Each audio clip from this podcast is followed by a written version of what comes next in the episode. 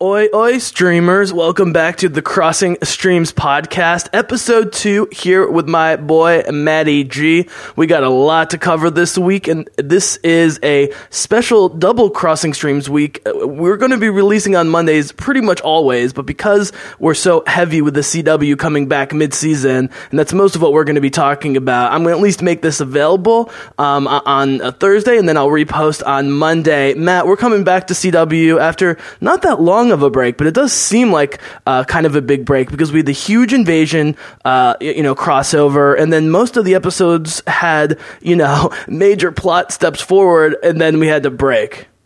Absolutely. Uh, hi, everybody. Welcome back. Um, and yeah, I, uh, it's an odd pun that we call our show Crossing Streams, and we are talking about uh, the CW where the shows have more crossover with each other than anything else in this. I mean, these characters cross over into each other's properties as often and as cohesive, coherently as the Marvel Cinematic Universe does. Um, you know, they just are going back and forth constantly. We in Arrow this week they just casually mentioned Cisco, one of the main characters from Flash. So we are crossing streams, talking about shows that cross into each other's continuity all the time. Yeah, and, and one of the first things you know you talked about uh, when we first started doing podcasts together, and I wasn't on to CW yet, or maybe I was just starting to watch Arrow or Flash, uh, but wasn't really accustomed to it. Never was in love with Shield. You know, my favorite uh, superhero TV show of all time uh, is Batman the animated series. Um, you know, I loved X Men growing up, but ba- Batman is is clearly the best. And actually, uh, this week I'm going to introduce a new tiny segment towards the end, just a special mention from the Bizzle because I do watch a bunch of shows uh, that Matt and other people don't necessarily watch, and so I'm going to have a, just a little bit on that at the end. This week, you'd think it would be Vikings, I'm going to wait on Vikings because there's still one episode left in, in this epic season, but it is an animated show um, and uh, one that I didn't expect to like. Um, but Matt, you know, I think you know you talked about from early on how you thought budget or no budget, TV w- was probably going to end up being the superior, or at least you know, a more sustainable format uh, for uh, superhero properties, and I think the CW o- over the last year or two has clearly borne that out. Exactly. Um, you know, I, I think why I like TV so much, uh, and I didn't quite get to, to explain all of this in our last podcast, is that the more hours of content, when done right, gives you an opportunity to really explore deeper and wider territory than you could get in a two and a half hour movie.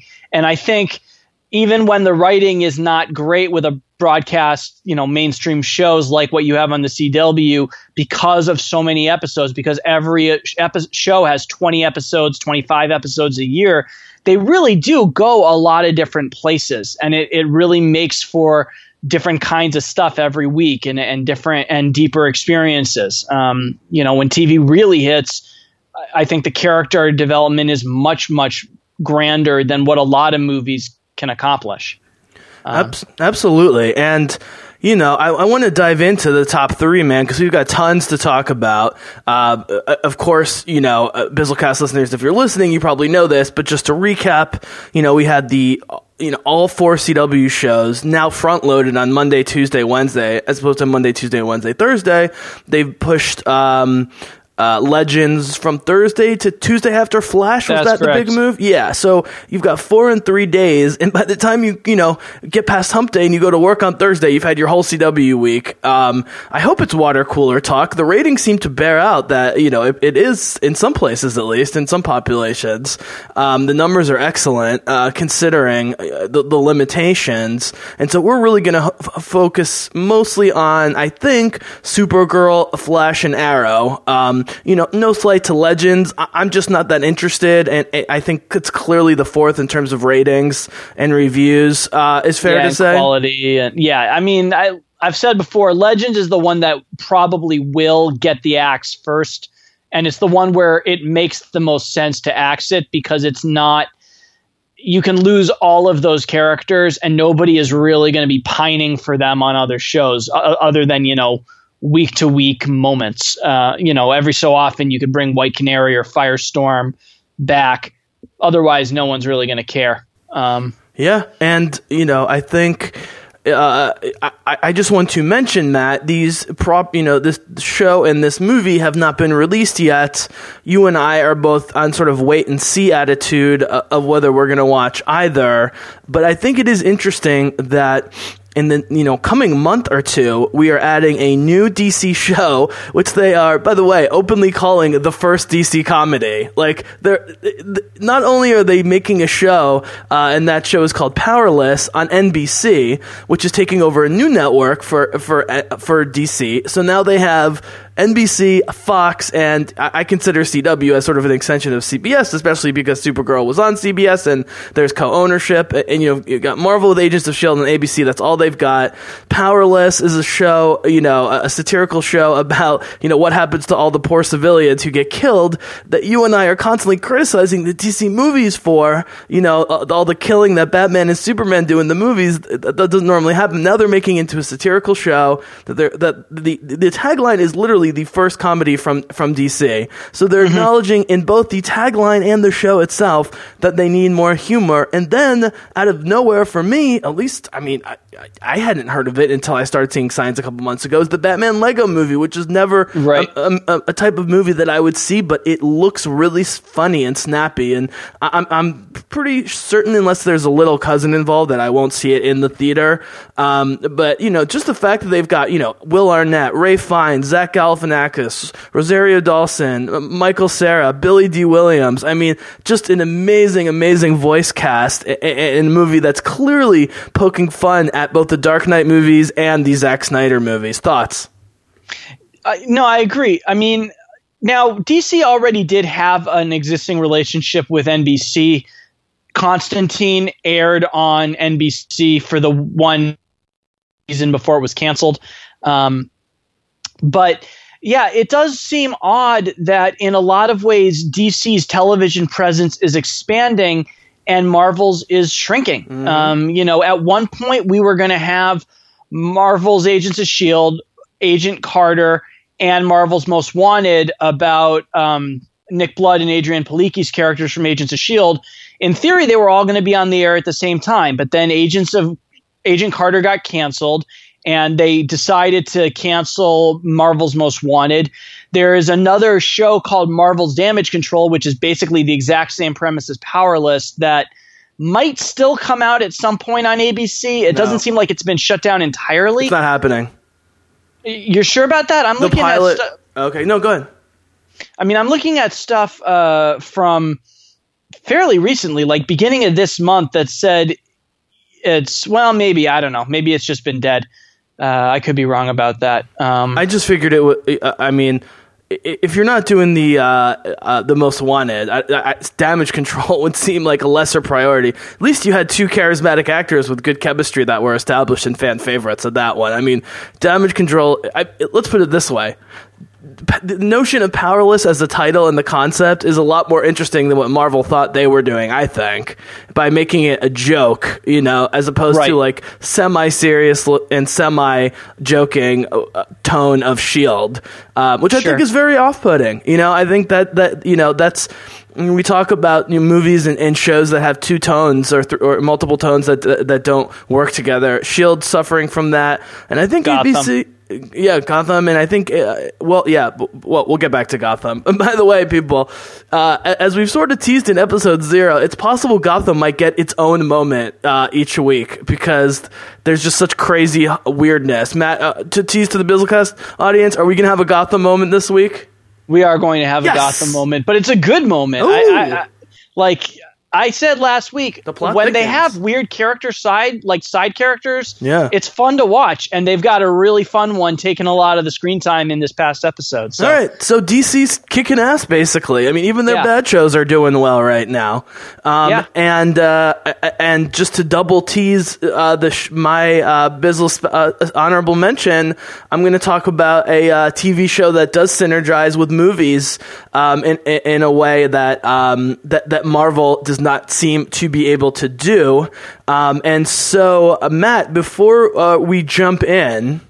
Mm-hmm. Um, what were your general impressions leading up to the you know quote unquote mid season reboot um, you know, uh, this week? Were you excited for it beyond just for the shows to come back? Were there plot lines that you were looking forward to? And feel free to segue from this into the into the top three, um, you know, highlights or memorable moments of the week. Like, what were your sort of expectations going into this Monday, Tuesday, Wednesday, back to back to back um, Grand Slam of of DC shows on CW? Sure. Um, and it was a long time for some of these shows. Arrow's last episode before Wednesday night, uh, the midseason premiere, was the last Wednesday in November. So it was Really? almost two months Oh, wow. between episodes. Um, yeah, it was, you know, that Thanksgiving, post Thanksgiving week, and then that was it. Um, so, you know, it was a good long time. Um, I was excited to see where the plots went. You know, I was of the the four shows, the plot that I find the most interesting because in general, I think it's been the strongest CW show this year has been Supergirl.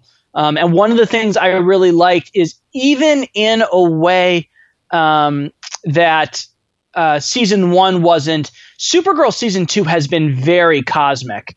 Um, and I've really dug that. I loved it. loved. I loved it. I was so pumped. This, Bizzle guys, listeners, this was the first Supergirl episode I watched beginning to end. I watched it the night of. I, you you know, if you've listened, you know I'm a huge Melissa Benoist fan, uh, and I will end up watching shows specifically for actors and actresses. This is the case here. In addition to Matt's recommendation, I love that they did the Stargate thing, and they even made a joke about it. It was great.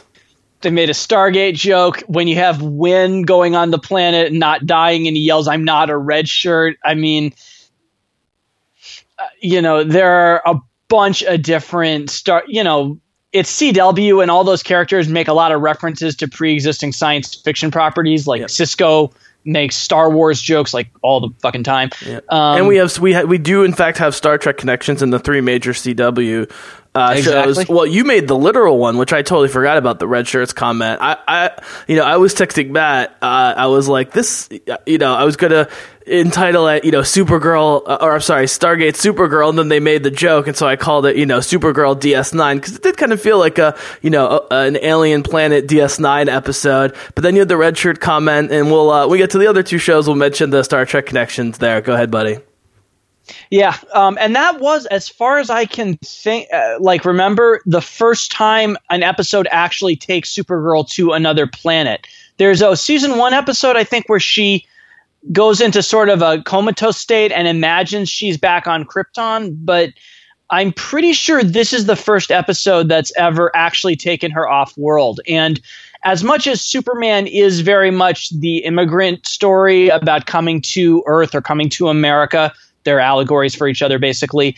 Um, you know, in some versions of the Superman comics, he was a much more cosmically oriented hero. His 1970s ver- version, the way he was written then, very much a cosmic character who would actually say Great Rao as his like curse thing, like Sweet Christmas with, with Luke Cage.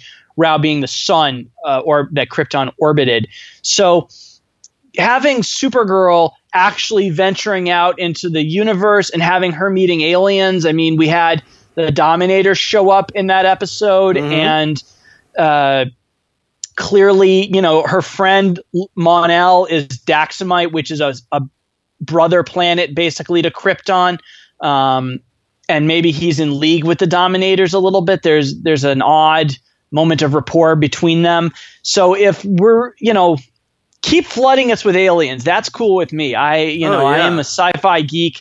I will geek out about having DC Comics aliens show up and may reference Thanagar, have Sumerians show up, whatever. Um, I am down.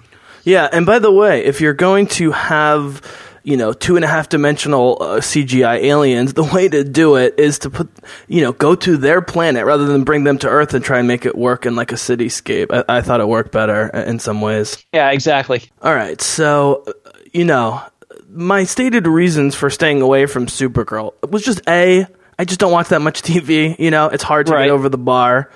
Um, I, I don't know. What, what were the odds when you originally made your pitch for me to watch Arrow? What did you put the odds at that I would actually stick with it to this point? Forty percent. Okay. Oh well, you had more optimism in me than I have in myself. I like that from my friends. You need that from your friends. You know, they gotta believe in you. But uh, but, you know, but but Flash, you know, I've been sort of going in and out with Flash, but I just, you know, it seemed like it was so clearly a family show, quote unquote. Um, and, and I'm starting to actually shed my my notion of family shows the same way with family movies because you know how I talk about everything in in Hollywood is now it's it's you know it's PG or just right. just G. TV actually has a huge spectrum, detailed uh, nuanced spectrum of different kinds of shows. So I got over that. And then I just like Benoist from, you know, clips here, there, or the crossovers mostly, where she's fantastic and steals the show. You know, her and Gustin always run the crossovers with a little assist from Amell, I think. Mm-hmm. Um, usually because it's structured around them, they're the two most powerful. You know, that makes sense. Um, and I cannot wait for the musical, which she did also confirm um, on Meyers. She, she said there's four crossovers this year. Was she referring to four as in that episode? She said they had four crossovers they filmed this year. Um, I don't know. It could also be that this was going to be the only four part crossover. Uh, you know, was the Dominator one, the Invasion, but then one of them might go to one of the other. I think the the musical episode is maybe a two parter, so it might be Flash goes on Supergirl, then Supergirl goes on Flash, or something like that. Um, yeah, but she, you know, she talked about how they all really like each other, get along, but you know, between takes, you're often waiting 10, 20, 30 minutes, and they're standing around in these goofy costumes that, trust me, in person look way goofier than on the television. I have um, no doubt. Yeah, and how they just sort of all give each other kind of knowing looks, you know, throughout it. How ridiculous and how great it is at the same time. She, by the way, is maybe even like Krysten Ritter is even way more energetic than in the show uh, in some ways. I mean, mm-hmm. just in comparison to real life. I mean, she's so full of life. A uh, bit of a kid actor, but not like to the point where it would traumatize her. Uh, she said there's been some other um, people from uh, from Glee. Uh, oh, they definitely the villain of the of the musical crossovers from Glee, I believe she said, which would be funny.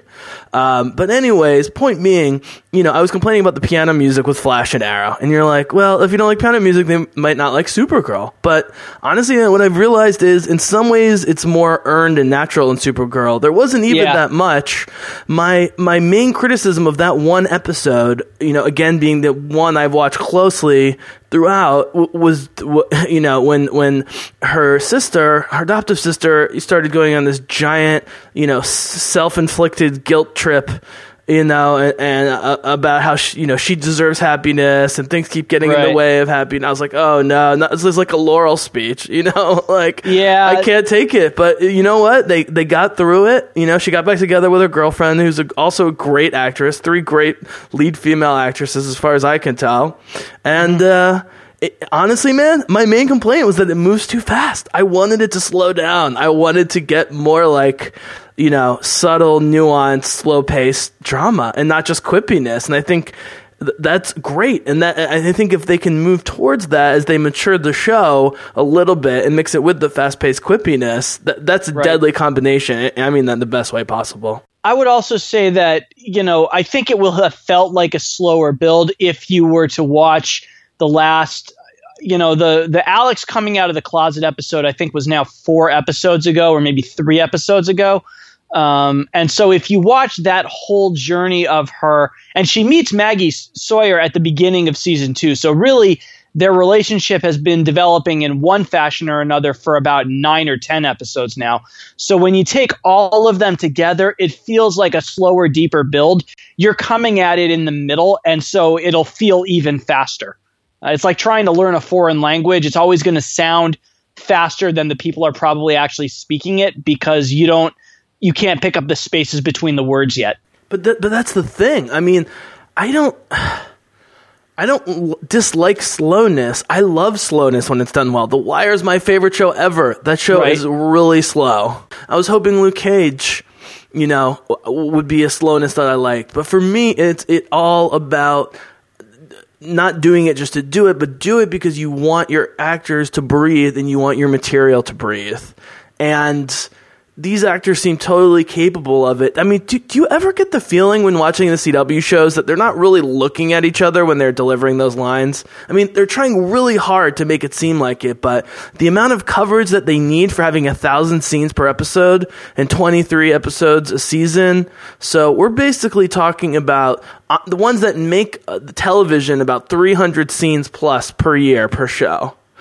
That's a lot. And you have scenes where, yeah. you, where you're in bed together this is important, man. You have scenes when you're in bed right. together and there's one line. You know how long that takes to set up? That can be hours and hours of setup to get one or two lines between you know, when uh, just you know when uh, when Oliver's you know sleeping with Laurel or something, and they they exchange two words and the, you know and then go on to the next scene. Point being, you don't get those movie moments. You know, like with the Avengers, it pulls back and you just see the conversation between the superheroes. They're clearly talking to each other. How often do you see two of our main characters in any of these shows spend an extended time? By extend, I mean twenty seconds talking back and forth to one other character on camera. They just don't do it, and this isn't a, a knock on CW. Almost all television shows are like this. They have to. That's why Game of Thrones is 10 or 12 episodes. It's just too much coverage to do. So I give these actors tons of credit. I just wish they would do fewer scenes and slow it down. Honestly, my, my main would be my main thing. I really enjoyed Supergirl. You're totally right. Her relationship with her sister is, is spot on.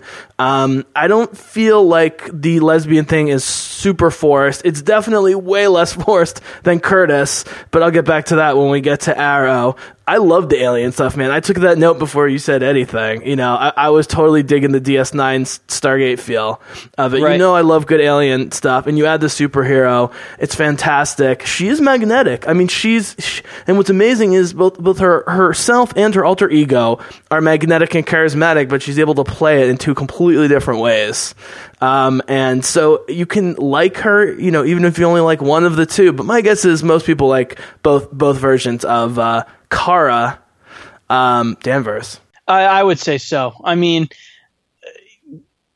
you know, one of the differences between a Superman or Supergirl, you know, it, at some point this episode or later in no, this. do it now, do it now, do it now. Give us give us a little overview because I'm trying to fill out the Kal-El, Kara El, this other L guy who's working at the bar. Like who are all these L's? Oh, which by the way means God in Hebrew people. Go ahead. It does. Um, and it's also I've always thought that the House of El is tied into the idea that everybody's name starts with the letter L. Lara his is his mother, Lois Lane, Lana Lang, Lori Lemaris, which is a mermaid that Superman dated in the 50s. I'm not making that up. So there's something just about L that Aquaman must have been jealous. Really like, yeah. yeah. I guess. I uh, uh, he was off banging other mermaid uh, Mera. It's just you know, an, uh, anatomy wise, impossible. It seems. I, I have not really spent a lot of time thinking about well, how when, that when, all works, but there's a pretty funny Futurama oh, episode. About We've all seen so. the Little Mermaid, and you're watching, and you're going, "Okay, she's gonna hook up with a dude. How exactly is this gonna work?" That movie gave me nightmares. I did. I swear, I'm telling the truth. That movie scared oh, yeah. the shit out of me as a kid. So I was never thinking about how were they going to get it on. I was more just terrified of the giant witch chick that turns people into seaweed. But no, but uh, seriously, but I mean, she's so human. I mean, she's so able to be a, a human. Um, yes, uh, Kara Danvers, that is Kara right. Danvers. Um, I think she can mate with people. Um, I, she certainly can emote yes. with them, which is more important in the grand scheme of things. Right. And, you know, and has a love for them that's way less selfish than either Oliver Queen or uh, Barry Allen. I mean, that's the thing. That's her. She, she, you're right, man. She's what I always thought Superman was growing up and haven't seen. Yeah. In my and lifetime, because I didn't grow up with the Donner movie, so this is this is right. the best Superman I've ever seen. And that is what I think is maybe inherently the most feminist thing to say about this show. Oh man, is it, it basically argues that everything Superman is could just as easily be Supergirl. That a woman could do this exact could be this exact same figure. Or the other way around. Screw it. She's doing it. Right. They're not doing it with Superman right now. I don't care. Well, Male, Snyder female. doesn't want to. Snyder doesn't yeah. get any of that about Superman. This show, you know, Andrew Kreisberg and Greg Berlanti and Geoff Johns, they do get what Superman is, and they want to say, look, Supergirl can just as easily do this same thing, even though in the comics she doesn't. None of the symbolism of Superman has ever really extended to Supergirl in the comics, and right. that's what's interesting about this character, this Supergirl, is the ways that she's basically a gender flipped Superman. And and just as significantly, for this generation of kids, especially girls, when they see a good portrayal finally of Superman 10 years down the road, they're going to compare it to her as opposed to the other way around, which is brilliant. Right. Yeah. Uh, absolutely. Um, it, that's a pretty cool bit of forward thinking, but I, I would agree with you. Yep. If we can yes. only get um, Kamala Khan uh, version of uh, of Captain Marvel, I wonder if we'll get. Oh man. Okay. So I think we will, and the reason is there's a, a movie critic who I've talked about a few times, named Movie Bob, who put out a video recently called The Real Hidden Agenda of Marvel, which is that Marvel is recognizing that diversity is increasingly important to sales. And they don't really care how any of their comic books sell because no comic book is really profitable. Yep. But they use their comics to essentially figure out these properties two or three years ahead of when they want to put them in in movies. Marvel's actually making money on comics, by the way. Just so you they know. make a little, but they're making a, they're making a lot more than DC in the uh, uh, uh, at the moment, just because of volume and business plan. You know, digital distribution, not because of quality, just because of the the giant machine and having Disney behind it. Dude, because they get to put out the Star Wars comics. I mean, they get to put out yeah. everything. But they don't care. the the mo- the best selling comic they've ever had is never going to come close to sniffing the shadow of the one and a half billion That's the how you Avengers build a business, did. man. That's the thing. Bad business well, people. No, hold on. This is important.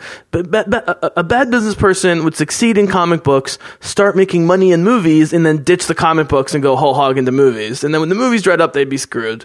You know, Marvel's playing the long game here. They know they're going to have a movie problem in a couple years, and they're still going to be selling comics. Yeah, except what they're doing is the reason they keep coming up with ethnically diverse variations on pre-existing characters is so that when they run out of the white version of that hero, they've got the next one ready to go. They've got they're testing basically a Korean Hulk right now in the comics so that in 5 or 8 years they can make the Korean Hulk movie. They made the Inhumans a big deal again in the mid to late 2000s basically because they knew they were going to start pushing them as a movie or television thing you know, their Riri Williams, the new Iron Man, is being in the comics now so that when Robert Downey Jr. leaves within probably three to four years, they've got the next one ready to go, and she's already a well known name. They don't care about how the comics sell, they care about using the comics to test new ideas yeah. for movies and TV. Oh, yeah. I, I, that's his argument, and I really agree, uh, believe it.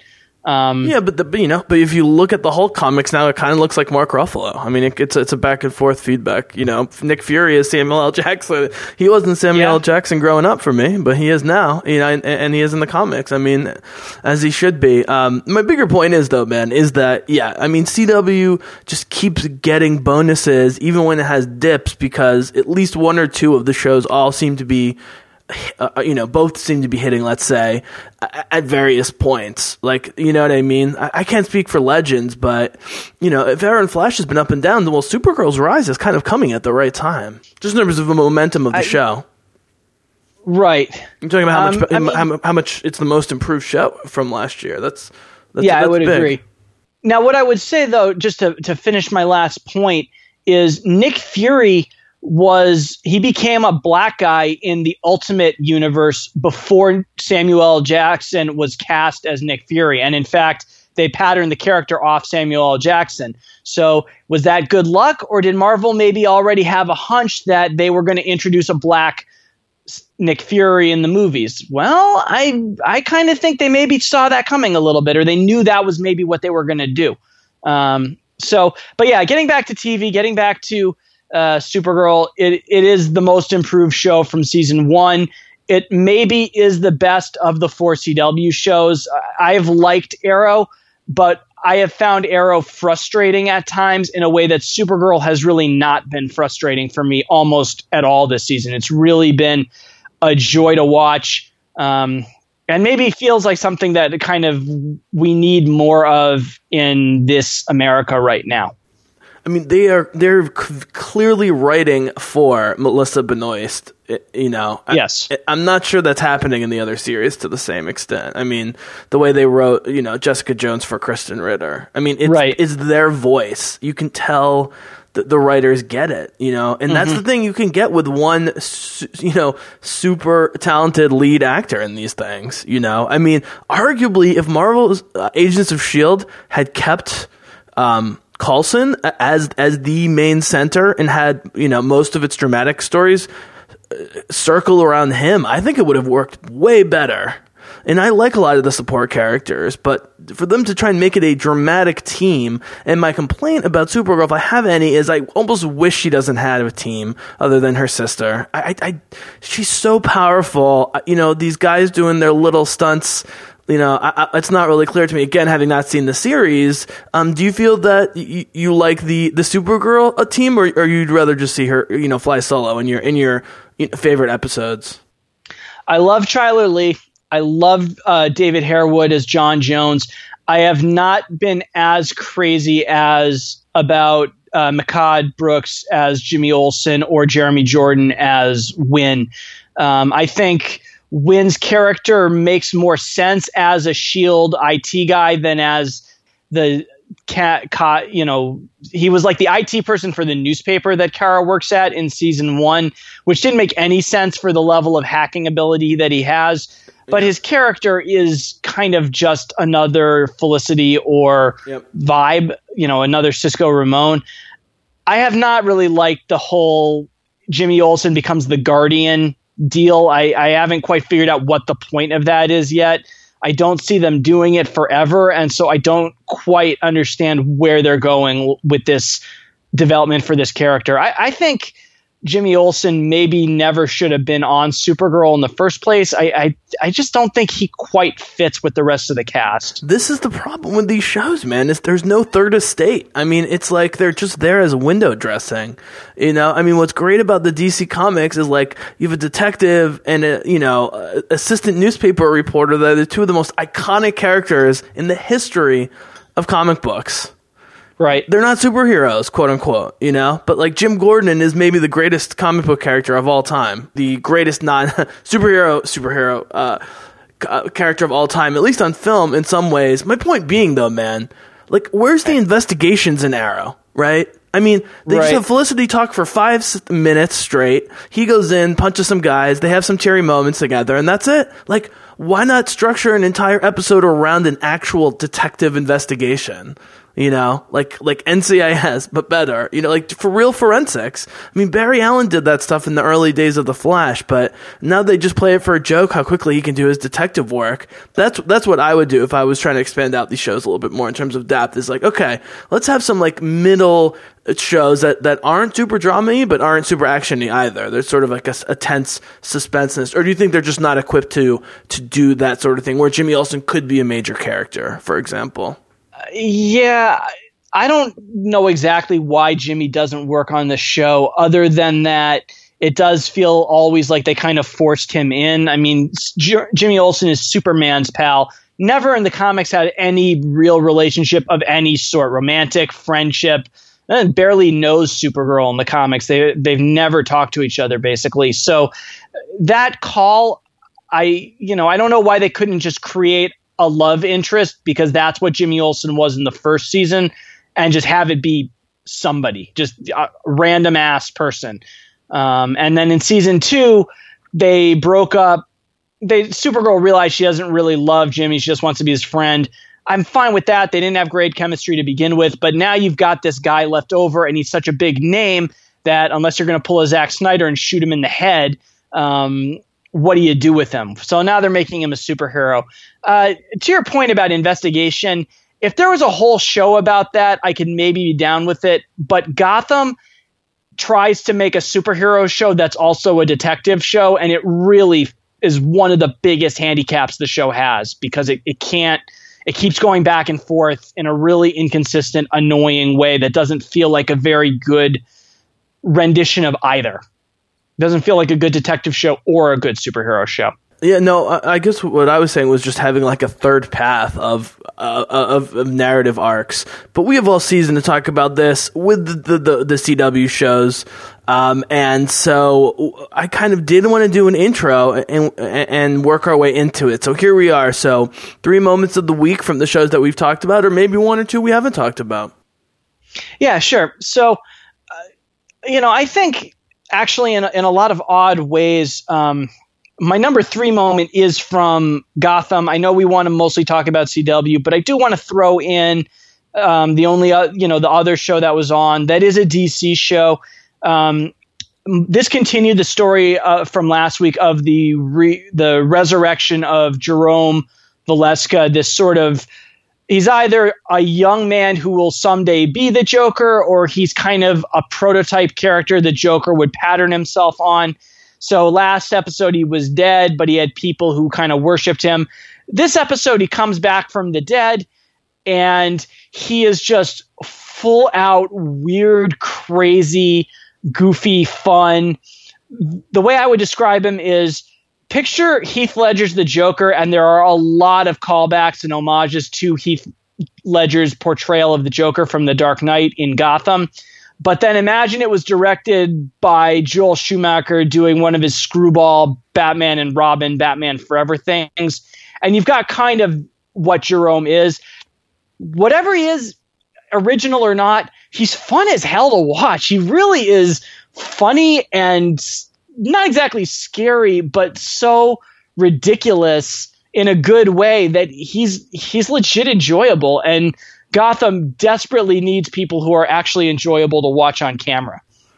Wait, doth my ears deceive me? Are you falling back in love with Gotham? What's going on here? I've never been in love with Gotham. Okay. I like this character. Yeah. I said, I, you know, yeah, yeah, no, I, no, no, you do, yeah, yeah. And I was my my real point was going to be, you know, with a really good villain, you can make some stuff happen at least for a few episodes Yeah. for sure. Now, they only came on the air for three or four episodes, and then next week is their quote unquote winter finale. I don't know what that means. Their December break was so. After they conclude Jerome's plan for Gotham next week, I don't know if he's going to then disappear again. And if he does, the show's probably going to go back to being lousy because really nothing else happening on the show is at all interesting. Um, but at least this was fun for a couple of weeks.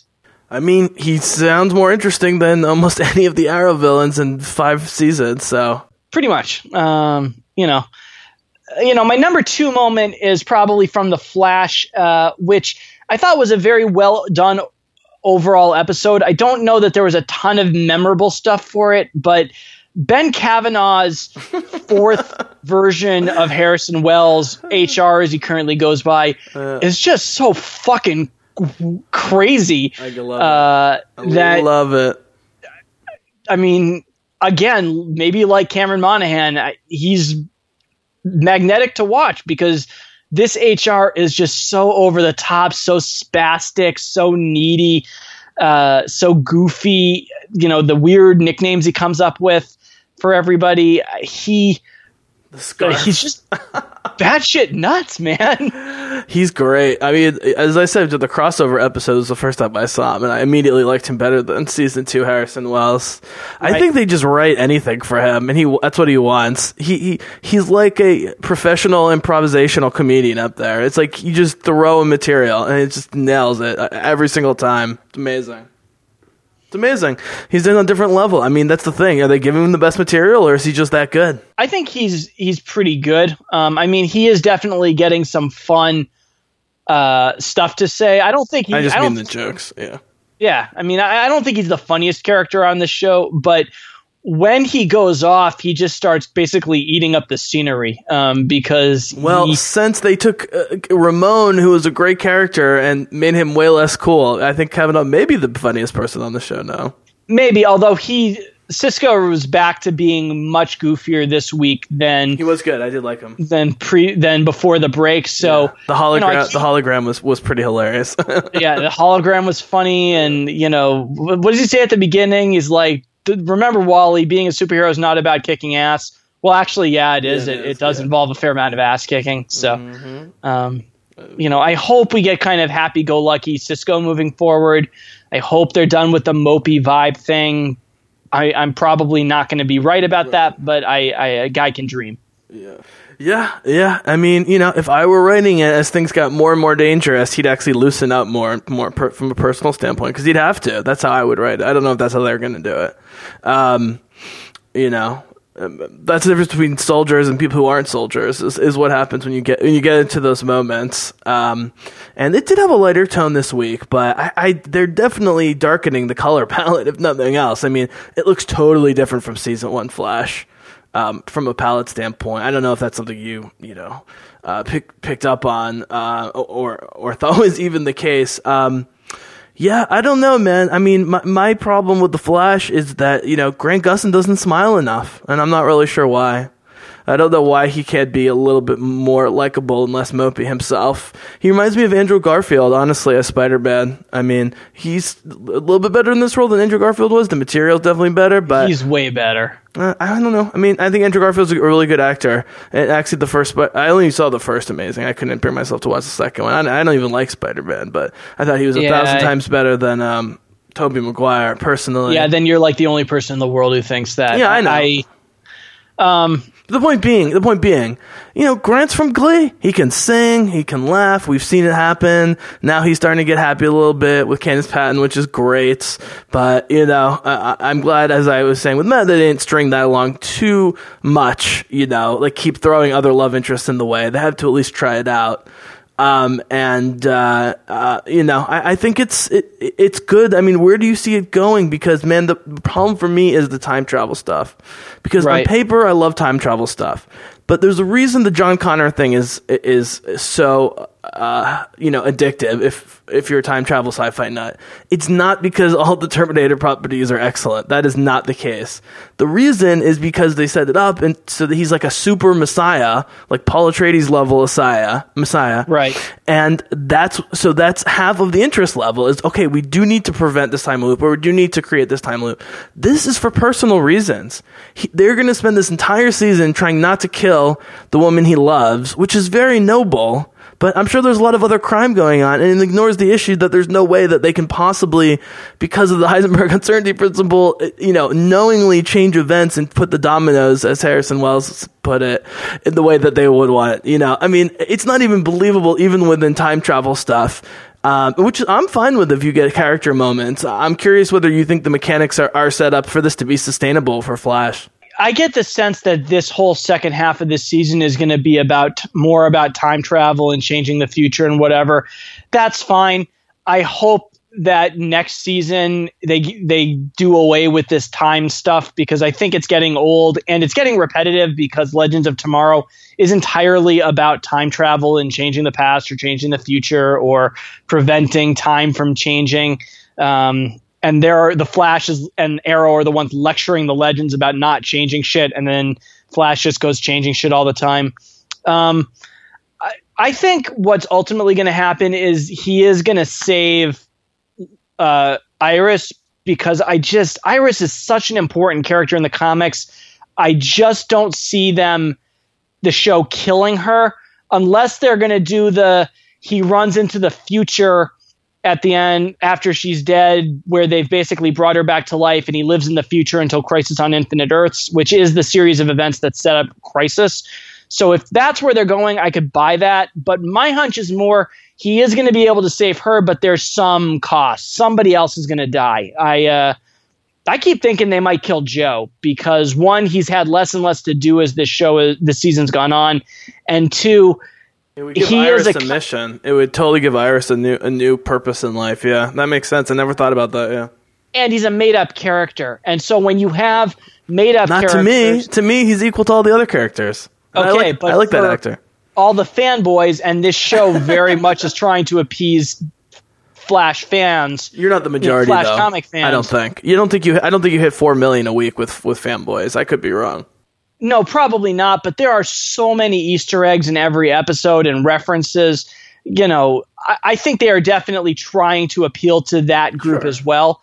And I think if you have the choice between killing like one of the three most important people in the all of Flash mythology or the guy you made up basically for the show, you kill the guy you made up for the show. Can I, can I make a, a huge sweeping generalization that you can easily sweep uh, sweep away?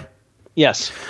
I think part of the reason, uh, just character wise, that you identify with sort of the Flash thing more than Arrow, even though you you know love Arrow and you like a lot this season, the Flash is you know your your go to and it's great is that Flash is all about the mythology. It's all about all of these interesting and bizarre villains and time travel scenarios. I mean, it's you know it's a really dense. Uh, uh um, uh, full, uh, you know, lived in crazy story, you know, idea material uh, for decades and decades. Whereas in Arrow, they're more trying to capture a vibe about the Green Arrow than you know, I mean, I, I, know there's a lot of Green Arrow stuff in the show that I don't even know about, but it's it seems to me that the Flash is saying we're really going to make use of this material. Where you know, with the flashbacks, especially, are just character stuff to build the the, the mythology of Oliver Queen. It's all about Oliver Queen and Arrow. I would probably actually agree with that to some extent. Green Arrow does not have the same really wide cast of characters. You know, there's no magic science like the Speed Force powering him. You know, half of this Flash comics are about like the dynamics of how it would be physically possible to run it super. So yes, yeah, there is definitely more of that in the a, show. Why can't they give more of us that in the show? I would love that. Sorry.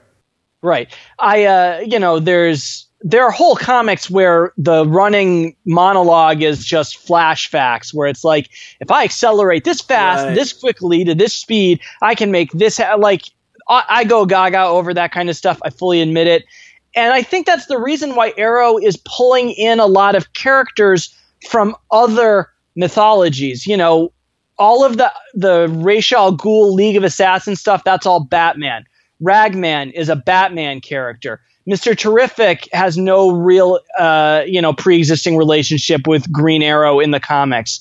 Now, obviously, Black Canary, yeah, she and Green Arrow are really tied together, but they killed her. Um, so, yeah, Green Arrow, there is a mystique they're building about Oliver Queen on the show, but they don't have that same really rich you know subsection of the DC universe to pull from the way they do with the Flash. Yeah, yeah, absolutely, and you know it's playing it's playing to the uh, the structure of the show as well. Um, you know, again with the Flash, he's so powerful. Does he need such a huge team all the time? It's not totally clear, but just to, to make the show interesting and have great characters, you kind of you got to do it. Um, Killing Joe is interesting. I hadn't considered that. They definitely need to. Uh, I was gonna say they need to get more for Iris to do, but I remember saying this like two years ago when we first talked about they need to give Iris more to do. I will say though, man, and we you kind of tiny teased it. I would have teased a little bit more. We are going to talk about all these great female characters in uh, TV comic book properties. The obvious ones, Jessica Jones. We consider Orphan Black to be part of that. Um, mm-hmm. and, uh, and Melissa Benoist as, uh, as Kara Danvers, Supergirl. Um, but, uh, I, I, don't know if Arrow was going to be a, a, point of yours. So I just want to throw in that I think Felicity, Smoak, and Thea Queen are also two excellent, excellent female characters for completely different reasons um, th- that are complicated and that are changing. But man, one note I made to myself about Arrow is that it doesn't matter when they pull Felicity back into the background a little bit or push her big time forward like the last season or two, or Thea you know, mm-hmm. her roles always change. Those two always nail the material, even when the, the arcs don't completely make sense or it's not always best writing. Um, and when they do get great writing, they, they hit it out of the ballpark. I mean, um, when, you know, when they're making stuff sound like it's coming from Felicity, she can deliver it really, really well. And Thea manages to never be annoying, even though her character seems to be verging on it at times, but like, she's I don't know I don't I don't know if it's Willa Holland or Thea Queen or both, but she's got this like Zen thing going, right? I mean, she's way more Zen than her brother. She can get in when she wants. She can get out when she wants. She's mm-hmm. she's running the family business on you know in every in every way that's that's relevant. Um, so I'll throw it to you about Arrow Man because uh, like how do you feel about those characters in particular um, and their development over the last couple seasons? It seems that we're going to definitely talk more about female you know genre superhero stuff going forward. Well one thing i like about thea is that her character and felicity they bring a lot of the humor to the show that works. Now they have also tried to make mr terrific uh, played by echo kellum a funny character but his his comedy falls oddly flat. Thea's sense of humor is actually very, very similar to Ragman's or uh, or Rory Regan's character. This sort of detached sarcasm. Now with Rory, there's also this sort of nonplussed attitude of this world that I have sort of been dragged into is just completely ridiculous. Thea's, it's more I've been in this uni- this ridiculous world for so long that all I can do is laugh at it at this point. Um, you know, there's a there one of the late season episode ep, season episodes in season four after the Glades finally sinks because of Damien Darhk's blah blah blah whatever.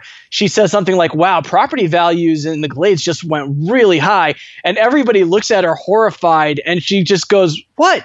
It's gallows humor." Um, and I I love that moment. Um, you know, this past episode which was absent Thea Queen, which is a little bit odd, and I'm always concerned. I don't when, like that. I'm paying for yeah. these cable bills. I want Willa Holland. Give it right. to me. But I thought it had some really great moments from it Emily did. Bett Rickards. You know, when she awesome. This was a great Olicity episode. Yeah, she chews Oliver out, and it's not like Morena Baccarin on Gotham being shrewish. It is her dressing Eric, Ollie down for being a fucking idiot about wanting to deal with this psychopathic doppelganger of Laurel Lance, who I'm so glad is not actually back from the dead because that would have just re- it, it would have this this plot line adds up in terms of how Oliver's acting and Felicity's acting. That's what I'm always saying. If you make it logical within the characters, they nail it. I thought those two nailed right. it this week, and I, am not even mad that Laurel's back because it's causing great Olicity moments. Right. And I, I can understand the idea of I failed one, I have to try to redeem the other. Okay. That works with Oliver's, you know, I take the weight of everybody's problems onto me. It's all my fault.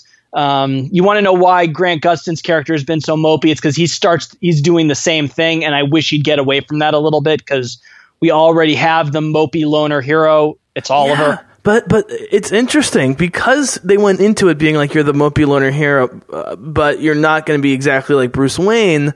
They find right. ways for him to smile. I mean, I think Oliver smiles more than than than Barry Allen in in some weeks. You know, which you would never expect. Lately, yeah, yeah. I just like my main characters to smile, unless it's Jessica Jones. But there was a plot reason why you never wanted Jessica Jones to smile.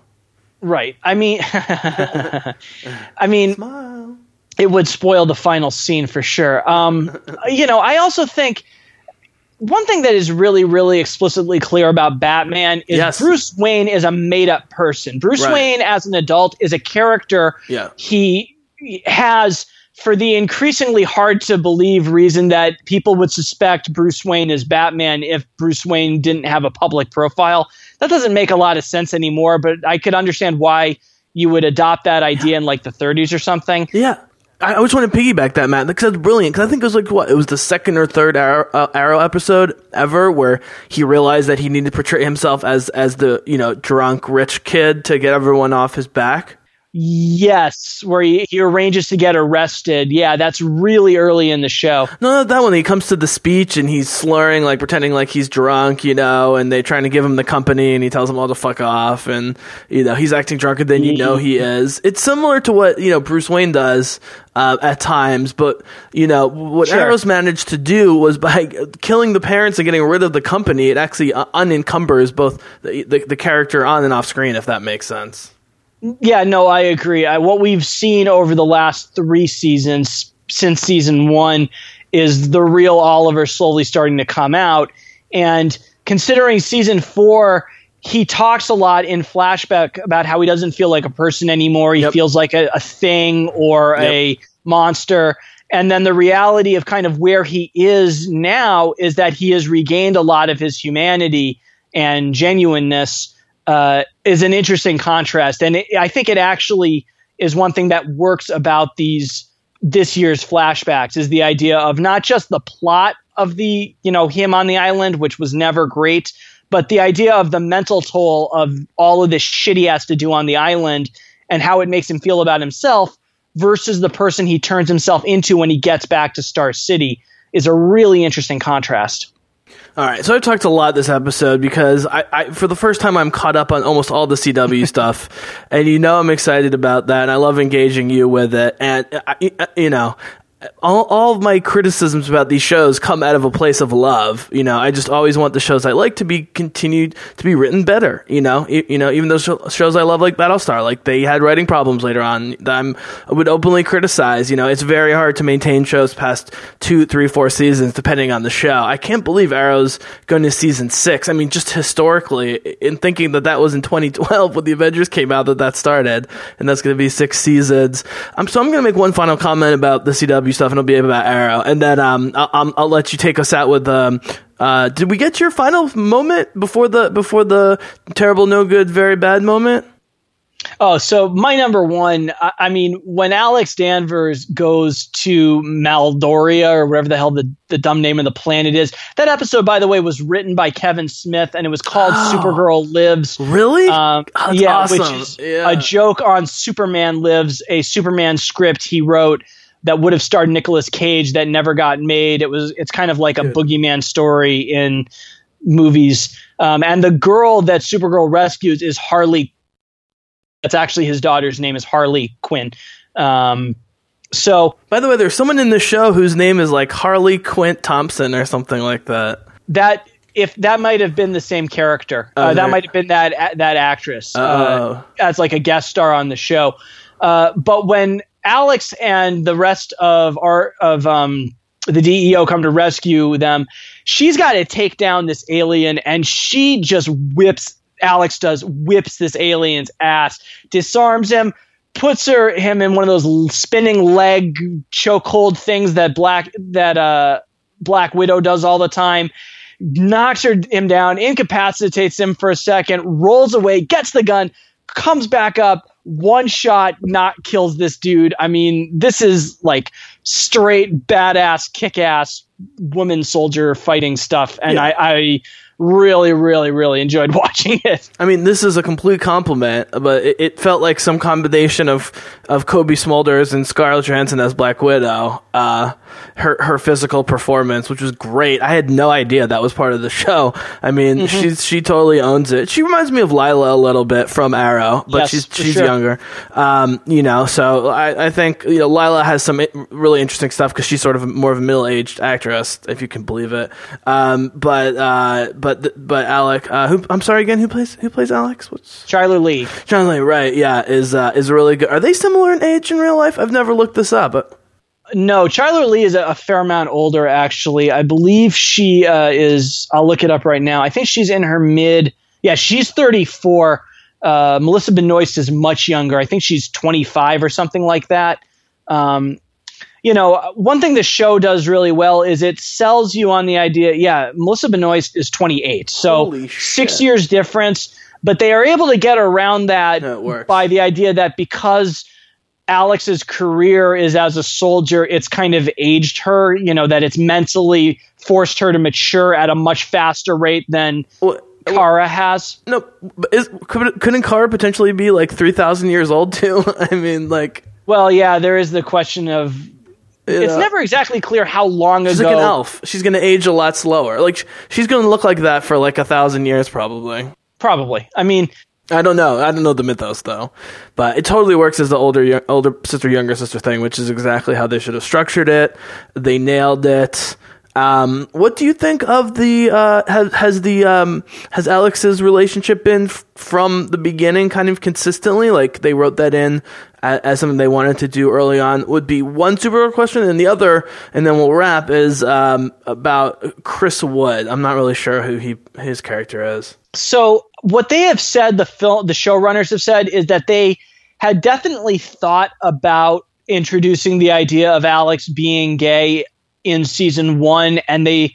I think the way they described it is they just didn't feel like they had the real estate for it, or, or like they didn't. They just thought there was too much setup they had to do in season one, so they couldn't. They just they couldn't get to it, and Alex doesn't have a whole lot of arc. You know, she doesn't grow a lot as a character in season one, whereas Supergirl grows considerably as a person over those 18, 20 episodes. So anyway, um, season two, they've much they've given Chyler Lee and Alex, the character, a ton more um, space to work with, uh, and her character she's been my MVP this year. I mean, even in a way Benoist has or Supergirl has not been. Alex is my favorite character this hmm. year, and they've really put a lot of effort into developing her character. They've given her the meatiest emotional stuff to deal with. Now, I'm not sure you can give the person who is getting the shit kicked out of her every episode, as Supergirl does, also all the emotional weight to take on and ha- and not have the character completely collapse. So I, I can understand the idea of Supergirl goes through all the physical stuff and Alex goes through all of the sort of the mental character stuff. But um, you know, I like the way they have split up what each character does, and they're they both grow, but in different ways. So I, yeah. Well, it does. It, it did feel because like Alex has the primary relationship, like we were seeing it through her eyes almost, which I, I think is smart. I, I, I don't think they should run from that instinct. What you're describing, I think I think that's that's smart. No, I, I think you know as long as the scripts are there and the content, you know, and so as long as the show has the goods and they deal with it with kind of the heart and the earnestness that they've dealt with basically everything since the beginning. I think they should continue to explore this stuff of putting Alex not through a ringer, but of challenging her character emotionally in a way that they maybe don't want to challenge Supergirl as a character emotionally. And that's okay because Supergirl's got all of these other things that she's got to deal with. You know, I like division of labor. Um, and it, yeah. it suggests that each one then has something to teach the other. You know, when they're not doing the exact same thing or growing in the exact same way, I find that more fascinating. Yeah, I mean that's you know uh, sort of uh, to to bring it full circle. Um, and then we'll close up here is that's what I'm saying about when you add characters like Curtis and Arrow or Wally and Flash. Like I get why they do it, but why not just double down on a character you already have and make them more interesting? We don't need a thousand characters, you know. I right. like that Supergirl sort of gets it, and that's why I said, yeah, I don't think they need Jimmy Olsen or like the team um, a whole lot. Um, so, uh, just my final question, and then you can close on this is what what what is the El connection? Are they cousins? Like was, was, that her cousin that was working at the bar and then super fighting with them on the alien planet? Okay, so get ready for a little Uh-oh. bit of confusing comics continuity. Oh boy. okay. Here we go. Chris Wood's character is named Mon-El, M O N E L. In the comics, Daxam is not a planet that is the sister planet of Krypton. It's a whole other planet whole other place. It's a red sun planet. So yeah, when they are under yellow sun, they get superpowers, except they're vulnerable to instead of kryptonite. Um, but what happens is a guy named Lar Gand, a Daxamite, crash lands on Earth, and he thinks he's Kryptonian. So he gets Mo- the nickname Mon-El after meeting everybody else, or maybe he even crash lands on Krypton and gets named that. Um, Lar Gand Mon-El is a character. Basically, the way the story goes in the comics is he crashes in the 20th century. He befriends Superboy for a while. He gets poisoned by lead, so they shove him in the Phantom Zone for a thousand years. And then in the future, the Legion of Superheroes, of which Superboy and Supergirl sometimes is a member, they get him out of the Phantom Zone, they cure him, and he becomes a superhero known as Valor. Um, in the 90s, they rewrote the name Mon-El as M apostrophe O N E L, which is supposed to be Martian, like J'onn J'onzz. It's Mon-El, and it means the wandering one or something like that. Um, so they're changing up who. You could say it was related to Mana as well, and that would be the the Mana of God. Though but I just don't know who's man. coming up with these names. I don't know if it's the new people or the originals that are coming up with No, this names. is this was always his original name. Okay, so the way the story worked is um, I mean mean mean is a common word in Hebrew that means a, a billion things. Right. So here's the thing. The reason he's called Mon-El, and this is funny, and I'm taking this from Wikipedia, and I think it's true. He crashes on Earth. Superboy meets him. He doesn't know his own name, so Superboy gives him the name Mon-El because he landed on Earth on a Monday. so Mon became oh, Monday. man. And oh. El because Superboy's own family is, you know, the El family. Kal-El, Lara, Kara, Zor-El, etc. Um, oh, man. So, yeah, there's no real significance to why he's called that. Um, uh, the fact that uh, Kara hasn't wondered why this guy has the same family house name as her own is a little odd, actually, that she hasn't, that the name hasn't given her more pause to think about who this guy might be. Um, in the in the show, he is depicted as the bodyguard of the the Daxam royal family, and then when Daxam is destroyed, when basically the when Krypton explodes, all of the radioactive shards first hit Daxam because it's like only you know it's one planet away in a solar system. So Daxam gets roasted; they all die too. The story he tells is that the prince opted to save his bodyguard, sent him to Earth.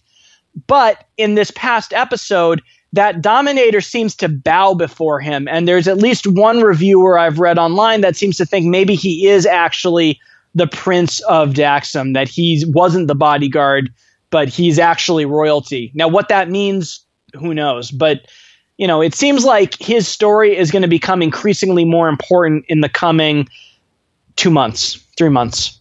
So I have a question um, because that was a really disappointing mythological explanation. It's not your fault. I was just hoping for more.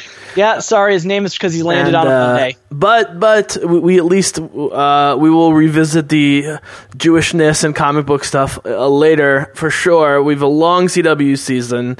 Don't need to talk about it all now. Um, I I guess I will say that I thought the I think the Red Sun thing, which I did know uh, know in the back of my mind, but I was you know, I'm kind of a, an astronomy nerd. I was like, oh, it's interesting that it's red suns because red suns are actually small and have very little mass or luminosity or gravity. Right. So for those to be the ones that weaken her, I thought was really interesting. Yeah, it's. I, I have no idea if the science actually bears this out. I doubt it. But yeah, the story has always been that the yellow sun, because it's bigger and hotter uh, than the red sun that Rao, which Krypton orbited, because his biology is naturally attuned to a red sun, when he gets exposed to yellow sun energy, he just soaks it up and it gives him strength, heat vision, x ray vision, flight. All, all of his powers come from the yellow sun. So they wind up on a red sun and they lose their powers. Uh, it has something to do with the the, lumino- the type of luminosity and or the radiation. I th- I think the radiation is the idea because they do knows? give off very different different kinds of radiation. But man, they they made that planet look really good. I mean, that like like uh, the the um, sure. Stargate universe was, was excellent doing alien planets on a limited sci-fi budget. Um, and again, they did what they needed to do in terms of you know making it just look super red to to take you out into it. Um, cool, man. Uh, so we sort of got a lot of tangents. It was great to to catch up about the CW shows. Um, I don't even know where we are in the list, so I'll just let you close out with, with whatever you want. No, I, I, think we've pretty much covered it. Um, I, am trying to think of what my lousy moment will be. Uh, this is a longer conversation to be had, but I am starting to feel like the Ragman as a character, the joke with him is that he's Jewish, and I find that actually a little bit troubling. I don't think the show is doing it directly, but this was another episode where Rory Regan says something and it's meant to be funny, but the only thing that's funny about what he says is that he injects a Yiddish word into his speech. and so, haha, yeah. Yiddish, it's funny. Right. That's starting to feel more and more concerning to me. Interesting. Have you considered that only Jewish people get it, and so it is actually funny and not offensive? And sure, I guess. I mean, yeah, very few people are going to know what a Dybbuk is that isn't that aren't Jews. Well, there's but, this is this is always the issue, right? Because you can either a not have Jewish characters, you can be right. have Jewish characters and have them be super Jewish, either in looks, like they're Orthodox or something, or you know, right. act in like super stereotypical ways, or they can be sort of secular Jews and throw in Jewish jokes, like Woody Allen style. I think that's what they're going for. I'm not saying it's working. I haven't been offended by any of it personally, but I don't watch it maybe as, as closely as you are. So I will monitor this for the future. The joke he made two episodes ago was just about the menorah burning down the house if it was too close to the tree, which I actually thought was funny. Um, but uh, uh, yeah, I mean, we have two Jews in the show, and they're two of the cooler characters. I, will take it. They are, but Felicity doesn't make a Jewish joke every episode. No, just at just at Christmas time and maybe once other time. Yeah. So yeah. yeah. Yeah, I'm with you. I, am with you. I'm with you. You know, I love Ragman. Ragman was the subject of my honors thesis in college. I'm I'm serious about that. I don't know how they came up with putting him of all people in Arrow, but I love that he's there. I am starting to get a little bit concerned by the how frequently they go back to his being a Jew as a source of humor for his character. You know, when he's just sardonic and sarcastic and kind of off put by how weird this world that he's found himself in is, I think he's hilarious. And he has a lot of jokes like that in this past episode. It's just when he's, you know, calls somebody a schmuck or they're like, what are we drinking? Uh, family plum schnapps or something like it's it's those moments and his bad Hebrew pronunciation. He seriously needs a better tutor. Uh, that are starting to just get on my nerves a little bit. They're starting to worry me. Fair enough. Fair enough. Fair enough. Um, yeah. Uh, I guess it's kind of endearing that he has bad pronunciation, you know, because then it'd be like, oh, all Jews pronounce Hebrew correctly, which, if you know Jews, is like one tenth of one percent who can pronounce Hebrew correctly. And this is coming from That's someone who point. can, only because I went to Jewish day school for nine years, and then lived in Israel. But it, it's you know, it, it's an endearing quality. We'll keep monitoring it. He's a good character overall. I think. Yes. Uh, we'll we'll save the team for another time. Um, and so uh, I'm just going to give my my real quick uh, shout out, and then uh, you you can you can wrap this up with with anything about the week. You can also talk about what we didn't talk about, and then or you can talk about what you're looking forward to in the next week or two. So my just real quick thought is that um, I finally, after a long time, forced myself to to binge watch uh, Star Wars Rebels, an animated show on Disney, which is on the surface exactly what you think it would be. Um, but as I was saying earlier, Matt, this is the perfect example of a way to do one big, uh, you know, essentially team up movie a year, that being the Star Wars movie, and use forms like Rebels and books to communicate the longer stories the way CW is doing it on television. I mean, you know, Rebels, it, it really is, is like if you take the prequels, the original movies, the new movies, uh, the books, the video games, the uh, the other uh, you know uh, extended universe stuff. You got all that, put it together, and then you added Firefly. I mean, it's very Firefly. It's like a cartoon Star Wars Firefly, essentially. I mean, the, the Firefly crew. Um, and you bring in, you know, it looks like a video game, but but it's like it's like one of those games that you love watching more than playing because it's so well animated. You're like, I don't even want to play. I just want to watch it. You know, so they, they use kind of a Mass Effect feel to it, but there's also there's also an anime feel where it's like very slow and then very fast animation. As you know, I'm not someone who loves like Pixar stuff.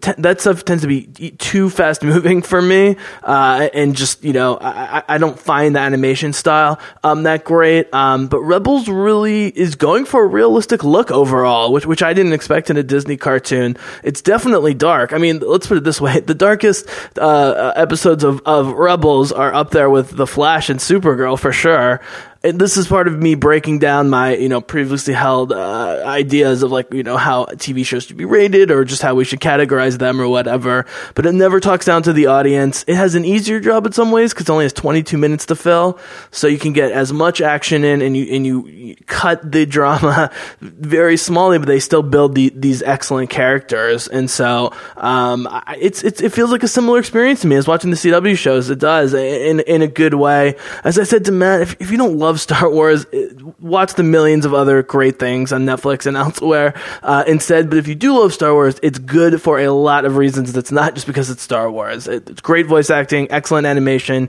You got the music. You got lots of nerdy stuff about like you know ships and planets and aliens and stuff like that. Um, and uh, and uh, to, to, tie it all the way back to the beginning, I'm throwing it to you to to close out.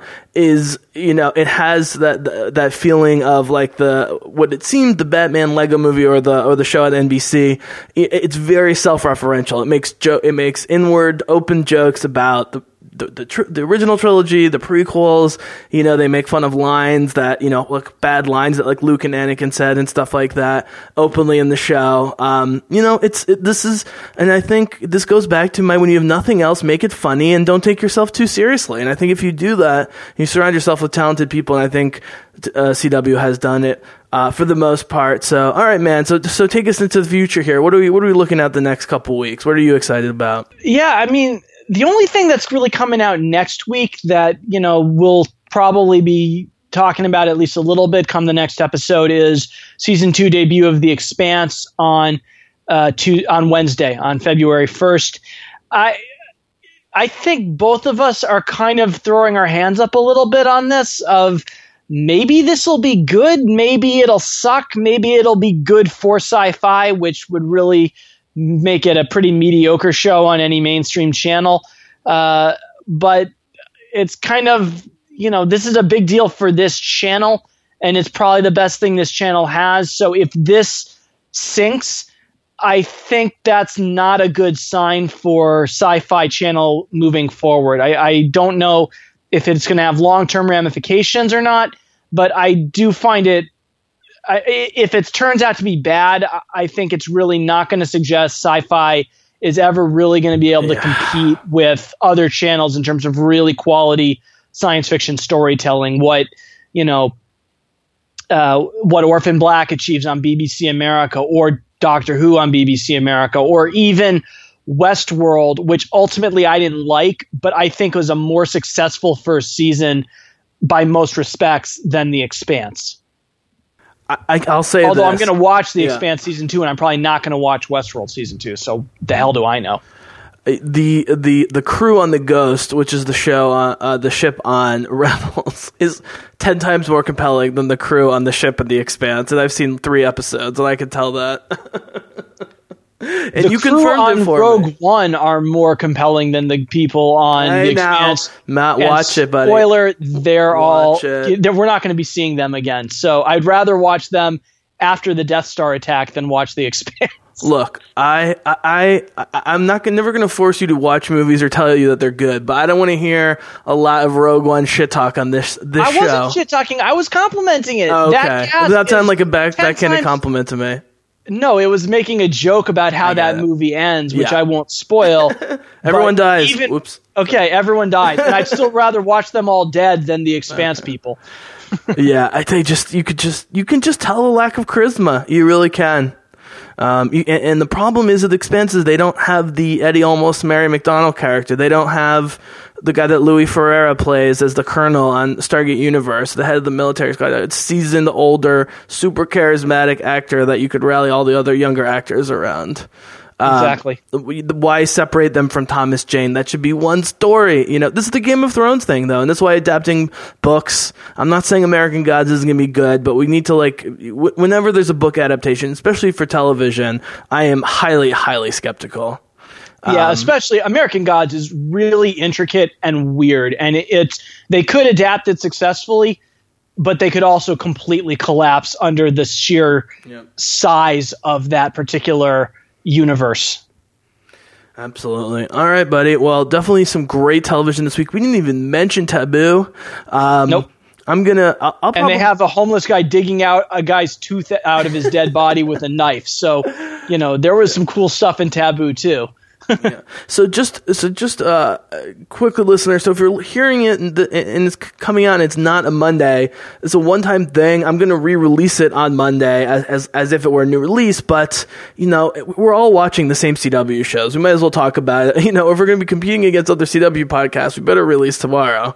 Um, and so that's what we're going to do. But we'll be back on Mondays uh, starting next week, and um, I, I, definitely will be talking about Vikings uh, in in the next new episode episode, episode three, because that will be the season finale. Um, and it looks like it's going to be a good one. So thanks again, Manny. This was great. Whenever we talk CW, we go on for hours. What are you going to do? I uh, yeah, we'll we'll figure out how to rein this in as the show goes on, ladies and gentlemen. I promise. Yeah. Uh, well, it's tough because uh, we're doing season premieres. I mean, the season premiere yeah, episodes are always going to be the talk longest. about, you yeah. know. Yeah. So yeah. So thanks for sticking with us, Bizzlecast listeners, and you streamers out there. And we are out.